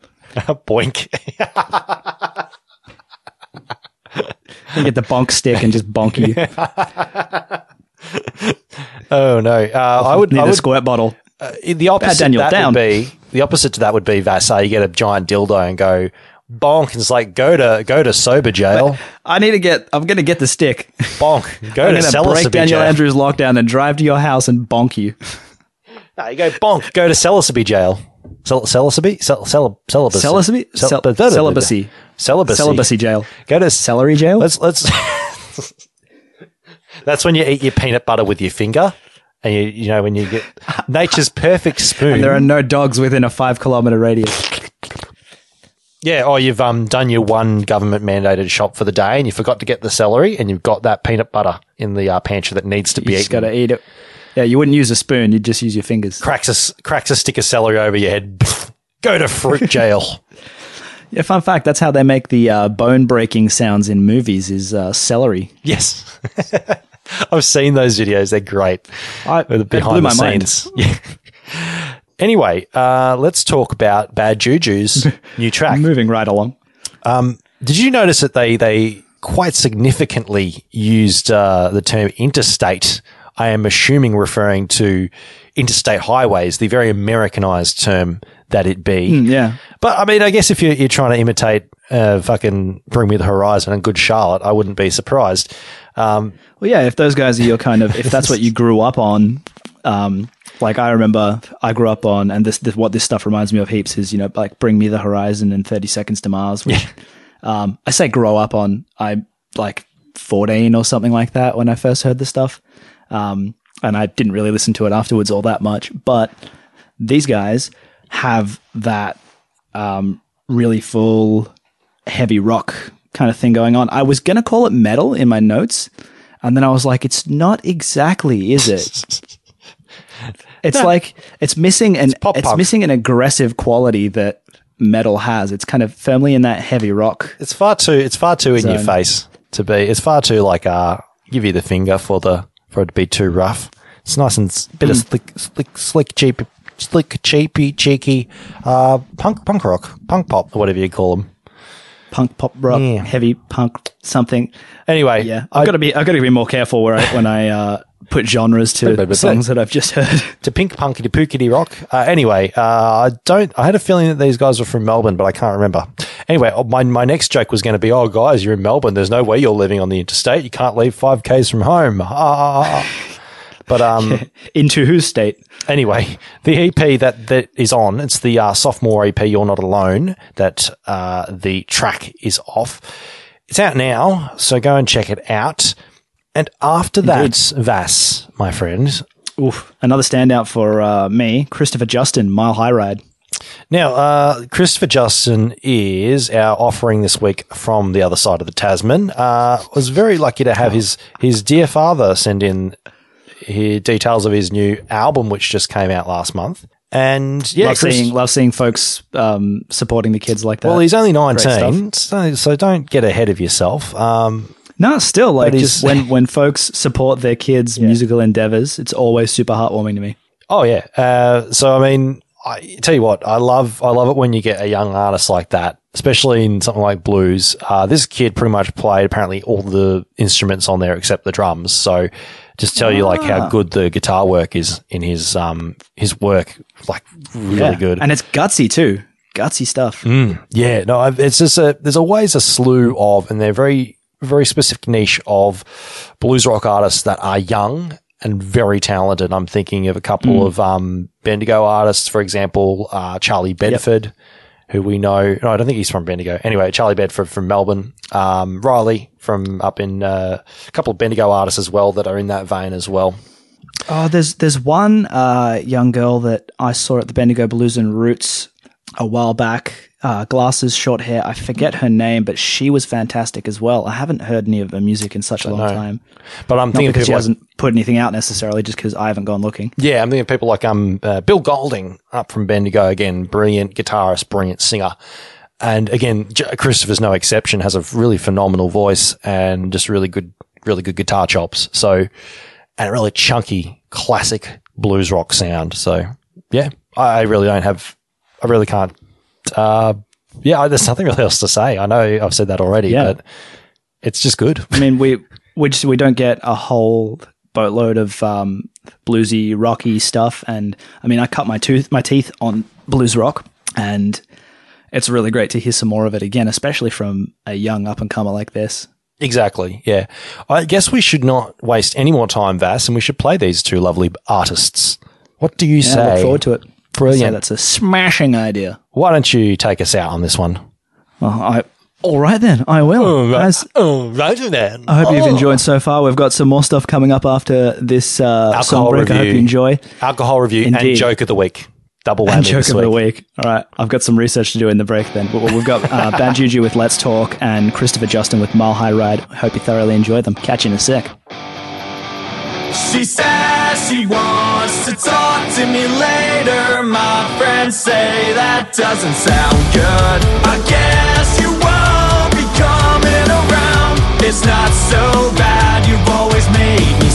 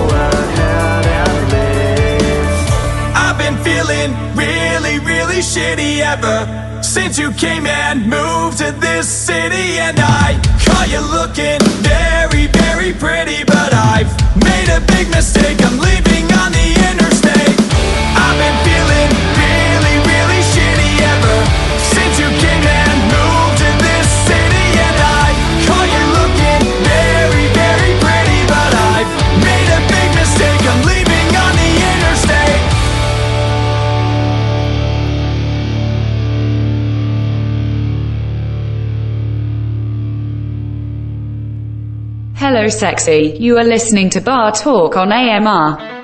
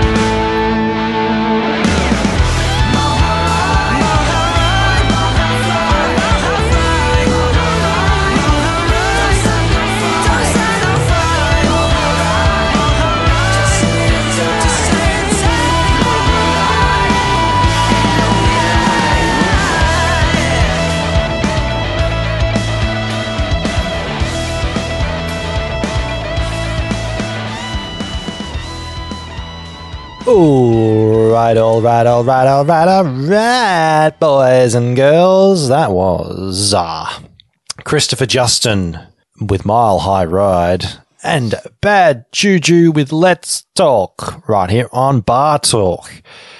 Ooh, like a bit Everyone's of talking. bumping rock and roll tunes to get me going on this fine evening. Vas, Yeah, and those were thumping. Those were like the thumpingest ones that we've got for the week brilliant. I yes, indeed they are. I in terms of uh, in terms of how heavy they get. They- let's uh, not not discount how funky the rest of them are. We should mention too our other shows. Uh, of course, um, Heavy Reborn out. What is it? Every like Wednesday, I think it is now. And yeah, uh, I think it is. Yeah, Zuzi and uh, Andrew. As no Zuzi and Anthony. Sorry, I keep getting his name wrong. My apologies, Anthony. Uh, which is out every Wednesday, and then uh, right before us too. And then uh, our Thursday, of course. Well, no, uh, on Friday now, it's Mint Factory with the new fresh tracks uh, featured every week. Heavy Reborn, of course, Yeah. all the heavy stuff that comes in from around the country. yeah. If that piqued your interest, if you liked Bad Juju, if you liked uh, Christopher Justin, I think you'll like what you find on um, our lovely partner show on AMR.caster.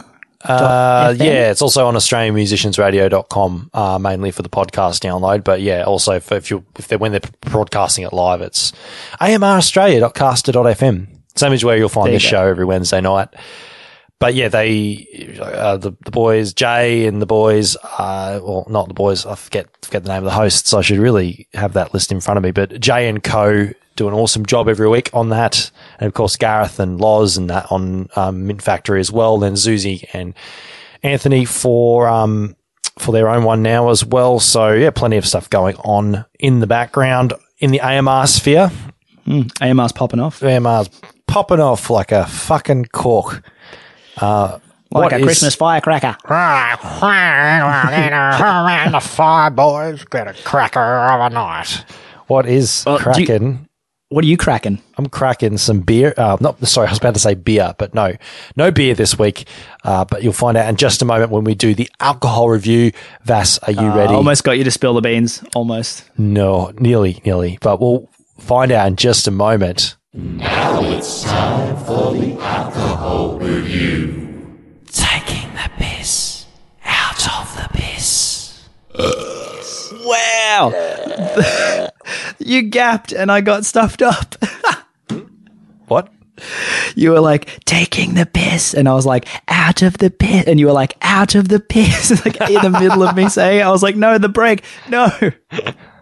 Not the delay. I do it. Lord, I do it every not time. the phone delay. Yes, we do have to record this over the phone like plebs, unfortunately, because we are still in lockdown. And I think you're just a little further than 5Ks from me. Just a touch. Just, just, Just a little hair. bit too far for comfort, Vass. I want you in my arms again sooner rather than later. Soon, soon. Soon, my Well, friend. Maybe soon. maybe not. Who knows? Anyway, Speaking of which, have you seen the roadmap out of stage four? My God, that thing looks like a dog's breakfast. we'll be we'll be there soon. Like I don't I don't want to talk about that. Uh, what I do want to talk about though. We get enough. Shut up. I want to talk less about COVID. This, this, that, that- we'll that- save the political stuff for of- Gareth, right? That takes a less. That takes up the rest of my week. I don't have to deal with that on this show. This show is about good music, good times, and bad jokes, and uh, reviewing questionable alcohol. Questionable is a good word. Anyway, I've got. drink. I got out of the discount pile at the bottle a uh, six pack of Black Douglas and cola blended Scotch Is Black. Douglas? Oh, it's whiskey. It is a Scotch. It's blended Scotch whiskey Oh. from, would you believe it, Scotland. It is. Oh, first time for everything. It's uh, I've had I think- I haven't. It's been ages since I've had Black Douglas Vass, or if it was, I was very drunk at the time. Um, so you know, Well, then it did its job. give or take. and I happened to see a six pack of it discounted. I thought, you know what? It's been a while since we've reviewed a uh, premix. Yeah, that's true. And you know, I have to say I'm I'm quite impressed with the design of the cans. It is black and gold, fair enough, with the uh, Scottish cross or whatever on the front in gold, And it's got a little coat of arms with a couple of lines up the top, which I really like. No Scotch wank, by the way, would you believe? But I mean, with a Oh. with a bit with a beverage like this, you don't need any wank. Everybody knows what a Black Douglas is. I mean, yeah, well, I mean, you, it's a premixed drink, right? No one's going to be buying it to read the stuff on the back of the can. I'm sure of it. they they buy it to, to get fucking pissed, which is what Yeah, yeah. It- I'm going to do very soon. But folks, hear that? That is the sound of a can ready to be ripped open by my strong man hands. Vass, are you ready for this? give me that ASMR. Sure, here it is, folks. It's like I'm there Did you hear the it with you. I did. I hope they, I hope that picked up on the mic because that fizz, I'm sure it will. I, I compressed the shit out of this anyway, so it should come up. But I hope you really heard that fizz because, oh, it was mm, music to my ears. Now, it is, I believe, 1.3 standards a can at, trying to work out the percentage, 4.4%. 4.4. Slightly less than what they'd call a full strength beer. 4.5. That's about, no, no, that's about, yeah, it's about, about full strength. Uh, let me, let me give a little sip for your, for the good folks at home. Ready? I like that the review happens like here and now. like you don't have to have had it before and then you review it post. Yeah, you do it right here for the people. Oh, there's the burp from the on. end of taking the piss out of the piss, right? Mm, I thought I had another one in me. It was only half a burp. That's um quite tasty. I'm not It's a gonna. flaccid burp. It's uh yeah, it's good. It's a, it's a blend. It's a fucking. It's a fucking premium scotch. Can't complain. Does the job smooth. That's what you get. Well, get pissed on this. You know what I'd love? I, I, don't, I haven't seen anyone do anything like this yet, although maybe I'm in the wrong country for it. But my favorite cola drink is the San Pellegrino stuff. Um, I like the bitterness that goes with the, the sweet cola because cola on its own for me is generally a bit too sweet. And I've not seen someone do a mix. Like we've even got dark and stormies, you know, and we don't have a mix with something like that. I know it seems a little bit lavish, like they are generally pretty expensive, but like like I'd pay I'd pay a small premium for something mixed with that. I don't know what would go though. I will have to start doing some uh, experimentation and then bringing that to the alcohol review. Yeah, you'll have to experiment for us when we can visit again in person, and we can do joint reviews. They're fun because you're like you got to Ah. critique each other's drinks. Yeah, yeah, and then I can tell you if you're tripping balls about how good an alcohol is or not. Yeah, exactly, exactly. And you know, and you can bring each other just down a notch because you think you make the best drinks, but when somebody else tastes it, they'll give you a really true opinion, a real gauge of where you're at. You know what we should do? This is uh, trading company secrets here, but Oh yes, we should do a we should do a show with a, a special extended alcohol review where we've made each other a set of drinks and we have to sample each other's creations. Just just add that to the long list of things we will eventually get around to. Yeah, Might, yeah. might do it as a bar talk extra, a bar talk shortcut. One day we're just alive on air, just you know, review four or Oh, five yeah. drinks that we make each other. That it does sound like fun. So I, I give this bad boy a good four out of five. Fucking Scotch. So Scotch is this in general or is this this is weighted against a- other mixed scotches It's a four out of. I, I don't know. I don't go into that much detail. It's a four out of five. it's a four out of five. There we go. This alcohol review, damn it, not alcohol university. If you want to learn about something, go elsewhere. Get a fucking degree. then get back to me. Uh, and then they'll know that our opinions are wrong instead of just guessing. Oh, people already know our opinions are wrong. They don't. They don't listen to this show for the truth. Let's just say that we're not a reliable Listen to it for the news artists, agency. surely. They listen. They they listen to us for the entertaining brotherhood of stories that we come across. Uh, dude, at some point we're gonna this show's gonna get to a point we're gonna need that that South Park little exclaimer. Exclaimer? Disclaimer Yeah, at the beginning. discla- exclaimer. we yell now. Hear the yell. We just Yeah, yeah. exclaim everything. this is a good show, he exclaimed. My favorite, Um, my favorite one is the old school word for you know yelling out something, which was known as ejaculating. So it's uh, That's that's interesting. I didn't know that. ho vas, I ejaculated. He Would, uh, ejaculated. yeah. Would you like to hear a joke of the week? I thought that was it. That's it for alcohol review. Do you want to hear a joke of the week though? Do it. Send it. All right, ready? Now it's time for Jimmy's Joke of the Week. Are you are you ready? Are you ready? Ready your uh, ready your rectum for this one, Vass? My rect. As soon as I hear your voice, my rectum's ready. It's extra tight Good lord. All right, okay. You're going to like this one, Vass. Uh, did you hear about the farmer's favorite cow that got lost in the cannabis, cannabis crop? The stakes have never been higher. Oh, you stole it from me. I feel Yes. violated. Uh, yes, the stakes had never been that high. Yeah, no. You, you got. okay, so you have heard that one. I'm not surprised. What about this one? I, I ate a clock yesterday. It was very time consuming. All right. Okay. I, I, I've, uh, I think you've, uh, something, something taken up my time with this. Something, something. No, I've got I've got one more. Okay. per- Oh, you've got one. perfectionist walked under a bar. Apparently, it wasn't high enough.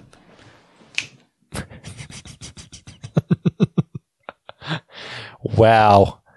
And here I was thinking I had set the bar low with these jokes. Here you are, just just Well- raising it up for me. Well, this is why this is why everyone tunes into this show, right? It's called Bar Talk. We're supposed to talk about bars For the pure pinnacle, the Mount Everest of humor. of humor. Exactly, exactly. Um, Vass, I got trolled the other day on Facebook by a grizzly. Uh, I just couldn't bear it. Oh wow! I love it. You get a laugh. Either it's so terrible you laugh, or it's you laugh. It's in There's no in between. There is no. There's there is You never. got- I don't think I've heard a joke that we've all just been like, nah.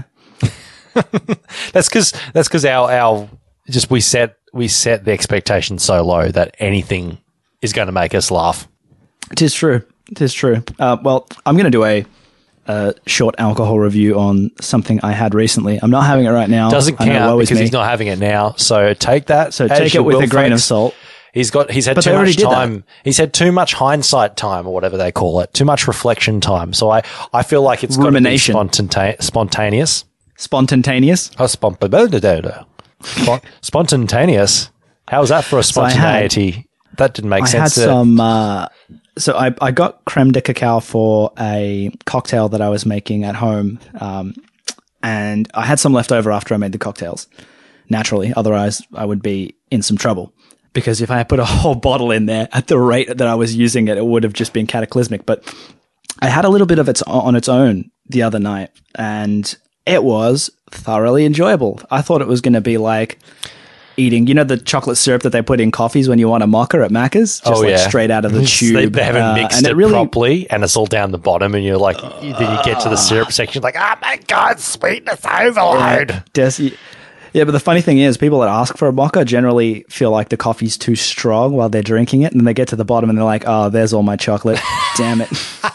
Yes, yes. Oh, you know how many times that happens? You're like, you're, you're drinking a hot chocolate, and this is always a hot chocolate problem. It's not a coffee problem. Yeah, and you're like, "This is warm milk." Where's my chocolate? This is not enough cocoa in it. It's too fucking milky. bottom. And then you get to the bottom. And it's like, oh my god, fucking, like I'm, chunks of whole chocolate. I'm seeing Colombia in my eyeballs. seeing- like it's just, yeah, it's Well- cra- crazy how that be. Well, I thought that the creme de cacao as a liqueur on its own was pretty good. I, would, I'd give it a three out of five. Three out of five beans. what? Three out of five cacao beans. Sure. Yes. Is it cocoa or cacao beans? I know, like, if you Well- really want. on the uh, bottle it says creme de cacao, so I just went with cacao because it was the first word that came to mind. But it could be cocoa. Sounds fancier. Okay, I've got me some, got me some cacao beans. Oh, that's so fancy. Oh, Speaking of wanky get the things, right? dishware and get the silverware out, Reginald. You know, get the condiments. another brandy. another, another sherry, please. Sherry. Oh, that reminds me of uh, Mary Poppins. My slippers, sherry and pipe are due at 6.02.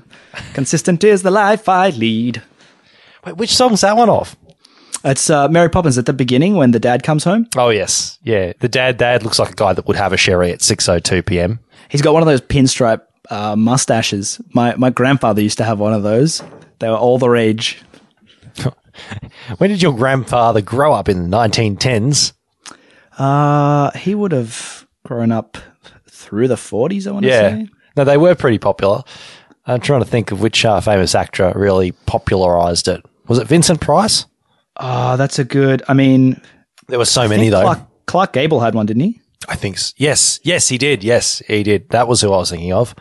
Yeah, yeah, yeah, yeah. No, yeah, he had a full on one too. Yeah. It's like years It's of been, it's been clipped at the top and bottom. years of perfection. Just um, if it weren't for a if this I if it weren't for a particular um nasty nasty 1940s dictator, the toothbrush moustache would be would have been a very iconic Charlie Chaplin uh mouthpiece, if you know what I mean. Yeah, yeah, no, like totally. if- I.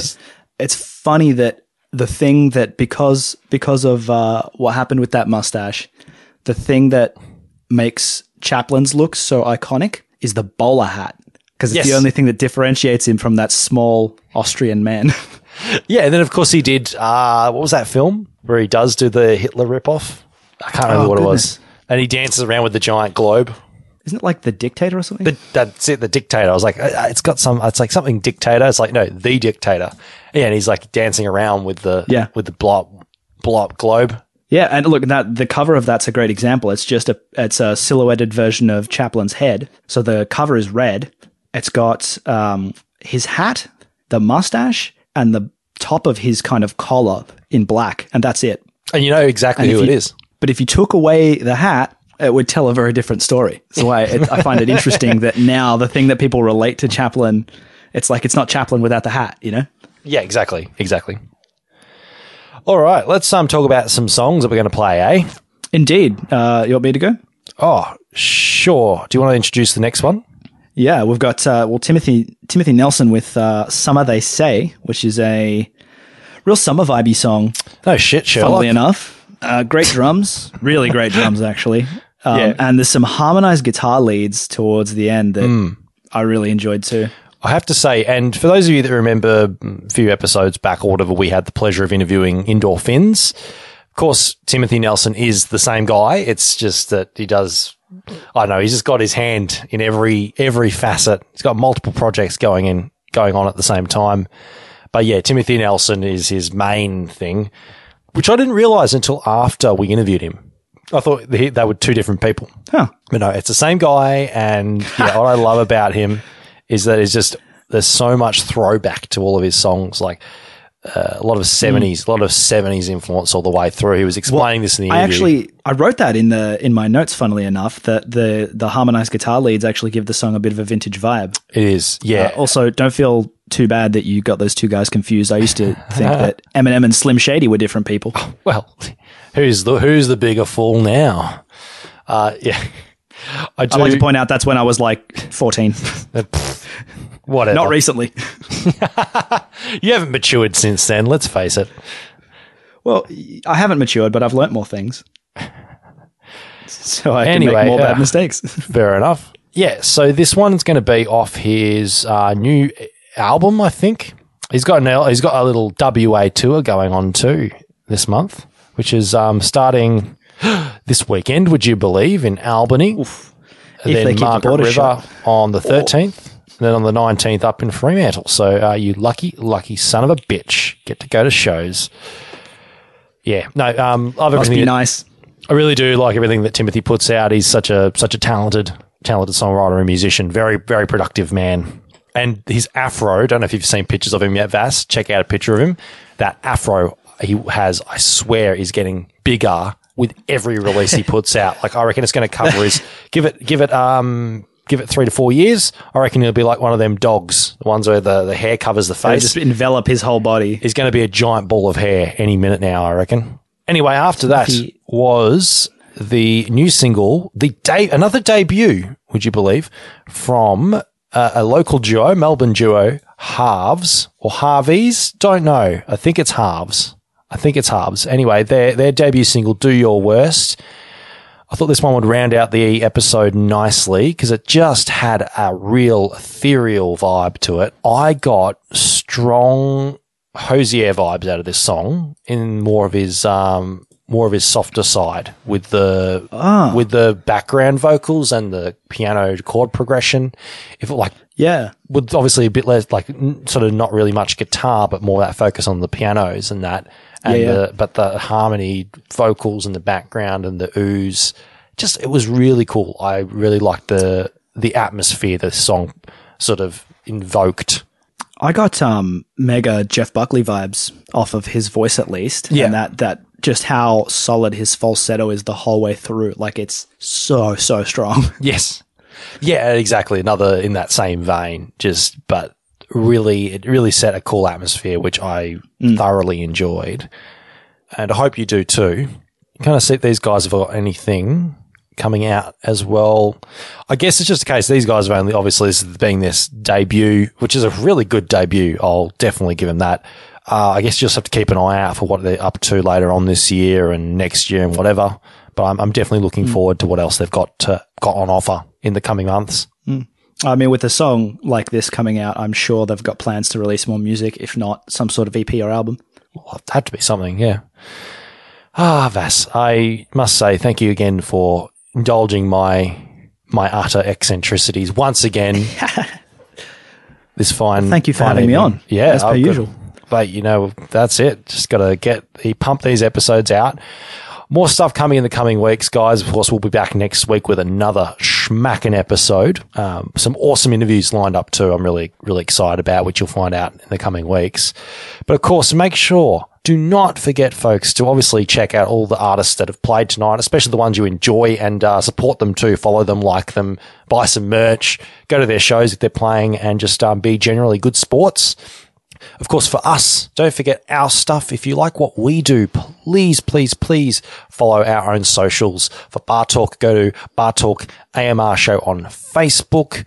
Uh, we've got our YouTube channel, Bar Talk. Of course, go for the AMR socials that we also share. Go to uh, AMR Australia on Facebook, Instagram, a- and uh, Twitter, of course. Please, please, please check out us out wherever you get your podcasts. Subscribe on our um, Spotify and our Apple Music or iTunes. And of course, make sure you stream the shit out of our stuff so we get more plays and more attention too. Uh, of course, always check us out at AustralianMusiciansRadio.com forward slash bar hyphen talk or shows.acast.com forward slash bar talk so you don't miss a single episode. I think you've covered it. Yeah, that is about it. And uh, yeah, take take care, guys. Uh, please treat each other as as as gently as you allow, but of course, always take time to have a wank and a glass of water before going to bed. Or a glass of wine. I told you about my friend who was like, Yes, nothing or- a bottle of wine and a wank can't fix. Yes, but does your when? But I, I don't get it because you open a bottle before bed. I, I, I feel uncomfortable if I leave a half open bottle of wine overnight because I it's like I don't want to. That's why she said a bottle of wine and a wank, not half a bottle of wine and a wank. ah, see, your friend is committed. I like that. I like that. She is. She Mm. is. That's what I enjoy. Awesome Commitment. Same. Um, you're a committed man, Vass. What I'm It committed. scares in. most men. Uh, I'm not afraid of commitment. You give me 110, percent which I love. I love to bits. Uh, yeah. Uh, speaking of love, thank you guys for listening to Bar Talk as per usual. Um, I hope you enjoy our banter as much as we enjoy it because uh, we really do. Hope it's hope it's at least subpar. yeah, I reckon we could reach subpar. That's a low That's that's bar. that's that's a yeah. Ah, ha, ha. Um, let's go to these songs before I you drive me mad. Uh, Timothy Nelson with "Summer," they say, and halves. Do your worst.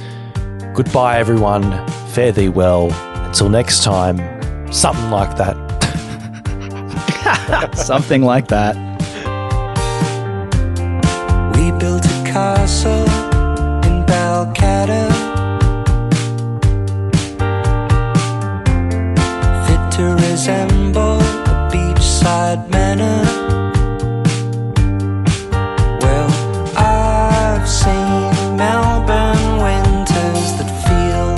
Just the same.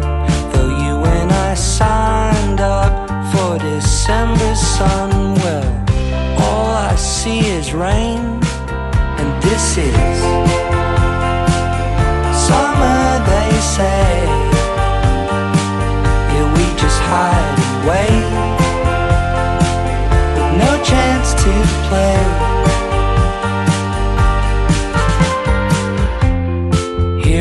Suburbs is our getaway.